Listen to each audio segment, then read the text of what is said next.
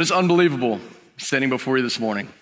You know, God called us to ministry back in 2015, and we have just been pursuing whatever it is and wherever it is that He wanted us to go. And it looks very different now than, than we originally thought, but we, uh, we are really just a testimony to His grace and His mercy. And we thank you guys, our home, our home, that we're able to come back and, and do ministry with you. And so we thank you for all your prayers. We also thank you for joining us this morning as we dig into God's Word. And for those of you online, thank you also for joining us. Have you enjoyed hearing from your pastors these last several weeks? It's been pretty awesome, hasn't it? Pastor Chad kicked us off. He exhorted us to pray that we would pound the gates of heaven to wreck the gates of hell. And then Pastor Ricky, he challenged us that we would live out our faith with a pure, true religion. Pastor Danny instructed us on the cadences of the church, provoking us to examine whether or not we're walking to the beat, to our own beat, or to the beat of the church. And then last week, Pastor Doyle reminded us to let our light shine before others that they would see our good works and they would give glory to our Father who is in heaven. So today I get to wrap up the series titled From the Heart as we look forward to Pastor Ed bringing the word to us next week. And as I prayed and meditated over the things that God has made my heart really sensitive to. The thing that really resounded was that he made me sensitive and, and given me a passion to be a disciple who makes disciples. And that's what I want to encourage each one of us today. And what's so cool and so providential is how what every pastor has already shared is all a piece of that. It's all a piece of disciples making disciples. And it's all part of the glorious command that we're going to take a look at today. So if you have your Bible, and I hope you do, will you turn with me to Matthew chapter 28, and we're going to take a look at verses 16 through 20. It's Matthew 28, verses 16 through 20. As you get there, I'm going to let you know that I'm going to ask you to do something uncomfortable. I'm going to read verses 16, 17, 18, and then I'm going to ask you to read verses 19 and 20 with me. And during that time, I want you to bask in the lack of comfort as it's exactly how Christ has called us to live. So let's read verse 16. Now the 11 disciples went to Galilee, to the mountain to which Jesus had directed them. And when they saw him, they worshiped him, but some doubted. And Jesus came and said to them, All authority in heaven and on earth has been given to me. Let's read this together. Go therefore and make disciples of all nations baptizing them in the name of the Father and of the Son and of the Holy Spirit, teaching them to observe all that I've commanded you. And behold, I am with you always to the end of the age. Will you pray with me? Most heavenly and gracious Father God, we just come before you. Father, unworthy to proclaim your message, but blessed that you have called me to stand in this place. God, I pray that you would be softening hearts around the auditorium. Father, we thank you for the privilege to read your word. Make yourself great and make me small, Father. We love you, but only because you first loved us. And we ask it all in Jesus' name. Amen. So this morning's sermon title is called Multiply, but it has a question mark on the end. Now, we, uh, many of us know that, that God has given us a command to multiply. Go make disciples. It's not something that's, that's foreign to us if we've spent any time in the church or spent much time in the Word. However, it's multiplied with a question mark because I wonder if when people look into our life, if that's the way that they would see that. Would they look into our life and be like, multiply? That's the task that you've been given to multiply? So, my proposition this morning is this that Jesus commands his followers to be disciple making disciples, baptizing and teaching observance of all of his commands. Now, we pick up this text in Matthew 28 after Jesus' resurrection by about 20 to 35 days. And as Paul notes in 1 Corinthians 15 6, the crowd who would receive this message numbered more than 500. Now, scholars don't know exactly where this mountain is that they're referencing, but John MacArthur eloquently referenced it this way. He said, Wherever the mountain was, it became a place of great sacredness, where more than 500 of Jesus' disciples came with their weaknesses their confusion, their doubts, misgivings, and fears. They were not the most humanly capable people of the world, nor were they the most intelligent or powerful or influential. But they were where the Lord wanted them to be, and that obedience gave evidence to their willingness to be used in his service. So, like Isaiah after his vision in the temple, they said in effect, Here I am, send me. Now, it's because of verse 18 where Jesus explicitly states that all authority in heaven and on earth has been given to me that we can camp out on the central mission of all believers in verses 19 and 20. And that mission is to go, therefore, and make disciples of all nations, baptizing them in the name of the Father and of the Son and of the Holy Spirit, teaching them to observe all that I've commanded you. And we will finish the rest of that a little later. Now, it's important to identify as we get into this text that there are individual and collective mandates here. Now, there's an individual mandate that Jesus gives us right here in verse 19 to go, therefore, and make disciples. And then collectively, to baptize them and teach them to observe all that he has commanded us. But the first question that we run into here is, as we see go, therefore, and make disciples, is what is a disciple? We know the term, we are familiar with the disciples, but what is a disciple? And can we be obedient to Christ without really knowing what it means? So let's unpack and take a look at a couple verses that reveal the true meaning of being a disciple. And in John 8, 31 and 32, it says, Go, it says, Jesus said to the Jews who had believed him, If you abide in my word, you are truly my disciples. You will know the truth, and the truth will set you free. And in 1 John chapter 2, verses 3 through 6, he writes, And by this we know that we have come to know him if we keep his commandments. Whoever says, I know him, but does not keep his commandments is a liar, and the truth is not in him. But whoever keeps his word in him, truly the love of God is perfected. By this way we may know that we are in him. Whoever says he abides in him ought to walk in the same way in which he walked. So, at a very rudimentary level, we see the foundation of being a disciple of Jesus, a foundation built upon abiding in Jesus and his word, and then walking in the same manner in which he walked. So, this morning we're going to take a look and we're going to explore five characteristics of being a disciple of Jesus. Now, there are many characteristics. And this is something we could really spend the rest of our life studying. But for this morning's purpose, we're going to take a look at just five of those. And what's beneficial in this task is that the five things that we're going to apply to ourselves internally are the same ways in which we are going to go and make disciples.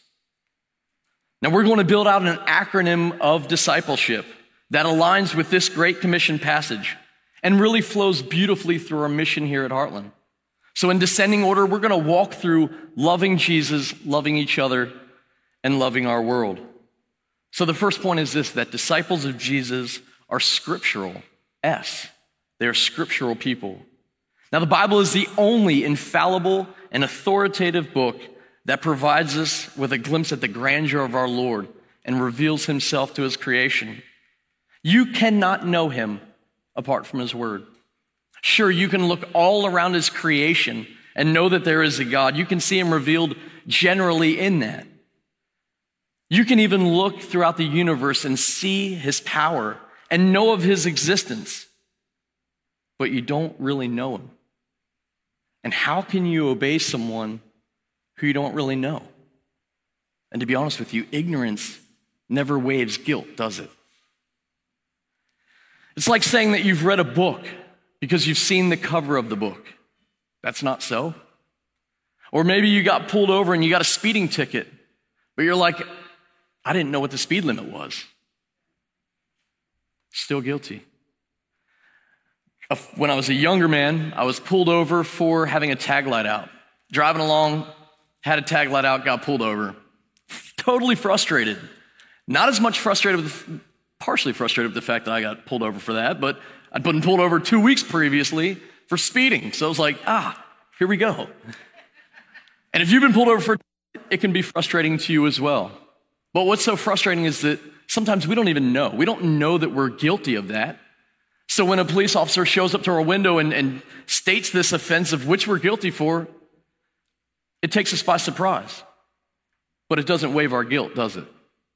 The fine I pay, that Unfortunately, they didn't waive that. And I had to pay that fine and every other one.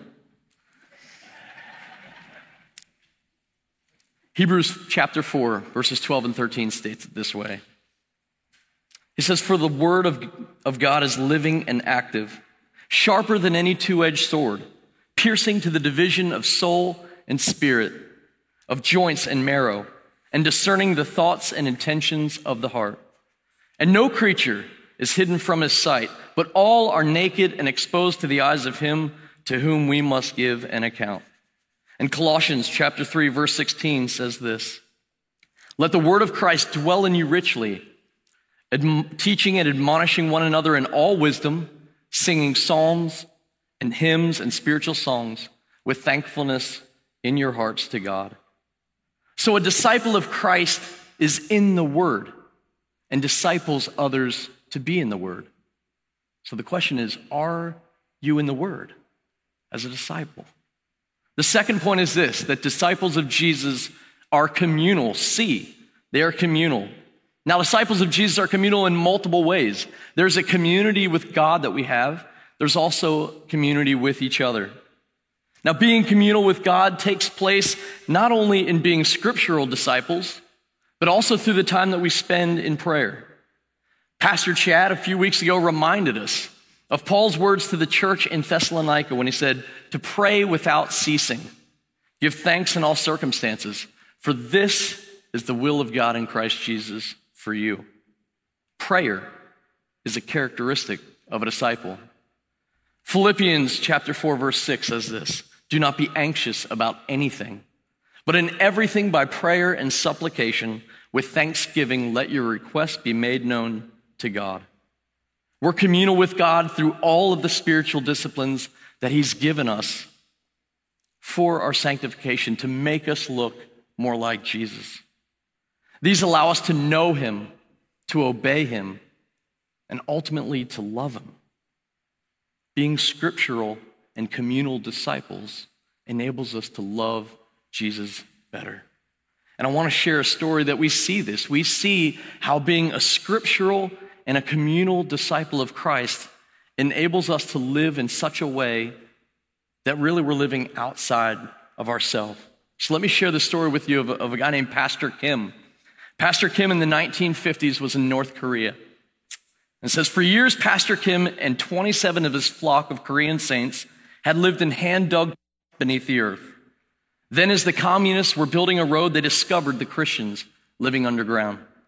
The officials brought them out before a crowd of 30,000 in the village of Gaksan for a public trial and execution. They were told, Deny Christ, or you will die. But they refused. At this point, the head communist officer ordered four children from the group seized and had them prepared for hanging. With ropes tied around all their necks, the officer again commanded the parents to deny Christ. Not one of the believers would deny their faith. They told the children, We will see you soon in heaven. And the children died quietly. The officer then called for a steamroller to be brought in. He forced the Christians to lie on the ground in its path. As its engine revved, they were given one last chance to recount their faith in Jesus. And again, they refused. As the steamroller began to inch forward, the Christians began to sing a song that they had often sung together as their bones and bodies were crushed under the pressure of the massive rollers. Their lips uttered these words More love to thee, O Christ, more love to thee. Thee alone I seek, more love to thee. Let sorrow do its work, more love to thee. Then shall my latest breath whisper thy praise. This be the parting cry my heart shall raise. More love, O Christ, to thee. You see, these disciples of Christ, if they didn't know our Lord, if they weren't scriptural, if they weren't communal with our God, would they have been willing to offer their children to let their children die? Would they have been willing to lie there before the steamroller? You see, they knew, they knew God. But there's another thing that they knew, and that was community. As we read, they lie there together in community, singing. We witnessed their communal bonds as disciples of Christ, which is the second part of that community with God and community with each other. And you know, God could have chosen to create his church in a myriad of different ways, infinitely, because it's only limited by whatever he would do. But he chose to create us in this fashion that we are meant to be in community with him and with one another. And in 1 Corinthians 12, Paul provides an exhaustive list of the parts of the body, how God has arranged and chosen each one, and how the many parts all make up one body. He details how each is of paramount importance. And even those that seem weaker truly are indispensable. And because God has composed this body with no division and with members that care for one another, if one member suffers, we all suffer, just like we saw. And if one member is honored, we all rejoice. Now, we are living in a complex time, aren't we? We see uncertainty all around us. We see, and we have been a part of church this year that has looked vastly different than anything that we've ever known. It has just been a challenging year. We have all kinds of brothers and sisters who are not able to attend with us, and many for good reason. But as the body, with Christ as our head, we need to remember that if we can be here, we need to be here not neglecting to meet together and encouraging one another. You see, if my hand fails to function as God designed it to function, it doesn't just impact my hand. My hand's not the only thing that feels the effects of not performing as God has created it. The rest of my body now has to compensate. So the point is this that we need each other. We need every one of you in order to function as God has called us together at Heartland. So, a disciple of Christ is communal with God and is communal with one another. Third, disciples of Jesus are reproducible, R. They're reproducible. This may seem redundant, but really, the crux of this is what you want to re- reproduce. As disciples of Christ, we should desire to reproduce that which we see of our Lord and Savior Jesus as we walk in the Spirit. And we should always be prepared to make a defense to anyone who asks for a reason for the hope that is in us. And we will do that with gentleness and respect. But the very premise of being a disciple making disciple is that we would share the gospel. And really sadly, this is something that we as Americans stink at. You know, our culture didn't come up with all their preconceived notions about Christianity because people who love Jesus and profess the name of Jesus went to their door to share Jesus with them in love. They didn't see it, they didn't come up with that because they watched all the greatest things about us. They saw what they saw the sin that we all struggle with. Now, I'm not saying that we won't be rejected. We absolutely will. I'm not saying that we won't be hated for our faith. We know that to be true as well. Because we know that darkness hates light, but light overcomes darkness. We can even look in our own lives and we can see spiritual warfare that takes place. We know that there's a battle raging. Are you familiar with Penn and, Penn and Teller? A few years ago, I heard Penn Jillette, a lifelong atheist, he was talking about Christianity and he said something that really spoke into my heart. He said, If you believe that there's a heaven and a hell, and people could be going to hell or not getting eternal life or whatever, and you think it's not really worth telling them this because it would make it socially awkward, this is what he said. How much do you have to hate someone not to proselytize, evangelize, share the gospel, tell them about Jesus? How much do you have to hate someone to believe that everlasting life is possible and not tell them that. This can't be us he's talking about, right? Is he talking about the church? We're Christians. We don't hate anyone. We know we can't hate anyone. Pastor Doyle reminded us last week that 1 John 4 8 says this that anyone who does not love does not know God, because God is love. But Penn is absolutely right, isn't he? How much do we have to hate others that we would keep the only hope of eternity hidden from them? Do you keep the gospel hidden? Or are you actively sharing Christ that others may hear and believe? Because the disciple of Christ is reproducible and shares the gospel. Number four, disciples of Jesus are accountable. A, they're accountable. The idea that we can have this personal relationship with Jesus, we don't really have to tell anyone about him. We don't have to tell anyone about how we're doing. To be honest, it kind of sounds exactly the opposite of what he tells us in his word, doesn't it? Accountability is a big, big part of our faith. Just like when I told you about getting pulled over for a tag light. I'm not just responsible and accountable for the things that I want to confess or the things that I'm willing to own as sin. So it's very important, vitally important, that we have brothers and sisters who can speak truth into our life and point us to the cross. Ecclesiastes chapter 4, verses 9 through 12 says this The two are better than one because they have a good reward for their toil. For if they fall, one will lift up his fellow. But woe to him who is alone when he falls and has not another to lift him up. Again, if two lie together, they keep warm. But how can one keep warm alone? And though a man might prevail against one who is alone, two will withstand him. A threefold cord is not quickly broken. And Paul writes to the Galatians in chapter 6, he says, Brothers, if anyone is caught in any transgression, you who are spiritual should restore him in a spirit of gentleness. Keep watch on yourself, lest you too be tempted. All of this speaks to a communal faith being lived out with accountability. And a disciple of Christ has accountability and encourages and emphasizes accountability while making disciples. Finally, disciples of Jesus are missional. M, they're missional. You know, it's easy to hear the word missions and, and maybe even compartmentalize it. We can draw up a mental picture that's, that maybe goes to like a third world country. Maybe there's running water. You know, I don't know what mental picture you have of missions, but a lot of us, when we think of that, we think of a place far away. But in reality, the mission field is everywhere, isn't it?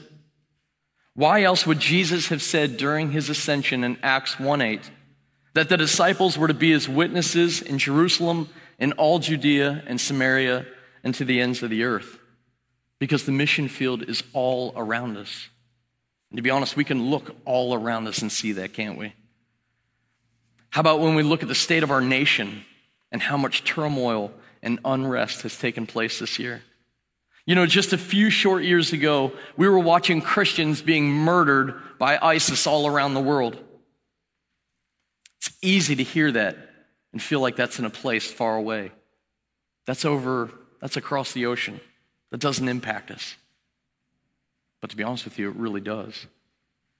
Did you know that Central Florida and the I 4 corridor is one of the fastest growing areas in the country. It's imperative that we be a people who are disciples making disciples. We have been commanded to do this. Our community is changing rapidly, and we have the opportunity, opportunity to impact it as it changes. Do you want to see Christ move mightily in this area? Do you want Polk County to be a springboard for what happens around the state, around the world? Or do you want to hide your light and let our community take on the face of what we've witnessed across the nation? Paul writes to the Romans in chapter 10. He says that unbelievers cannot call on him in whom they've never believed, and they cannot believe in whom they've never heard. Is that okay with you? Is it okay with you that mothers, fathers, sisters, brothers, sons, daughters will die and they will go to hell? As disciples of Christ, that cannot sit well in our soul. It cannot sit well that one would perish. We have to love our world. And we have opportunities to be disciple making disciples all around us here at Heartland. And one of the best ways to be a disciple making disciple is through our small groups. And there are plenty of ways to get plugged in with those. We have many ministries here that emphasize loving God, loving each other, and loving our world. And we're continuing to press forward as disciple making disciples with Compassion International, as you see on the sides. If you didn't have a chance to worship with us last night, what a tremendous blessing it was. And we still have children from El Salvador that need to be adopted. And these funds that are given to them help them become disciples of Christ, among many other things. But hear my heart. Don't adopt these kids to feel like you're in, in the mission by sending $38 a month.